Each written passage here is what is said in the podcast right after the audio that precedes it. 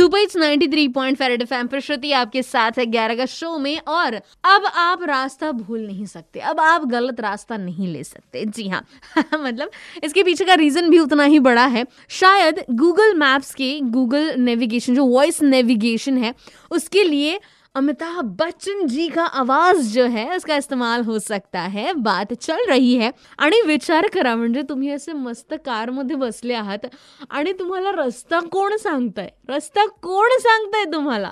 सदी के महानायक अमिताभ बच्चन जी आपको नेविगेट कर रहे हैं। मुझे बताइए, आप गलत रास्ता पकड़ सकते हो? हाँ? बहक जाओगे अपने रास्ते से? बिल्कुल नहीं।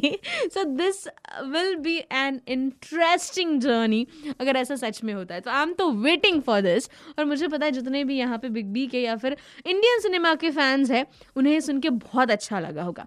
अब हम चले अपने रास्ते पे, सही रास्ते पे। जी हाँ 93 पॉइंट फेरेड फैम बजाते रहो।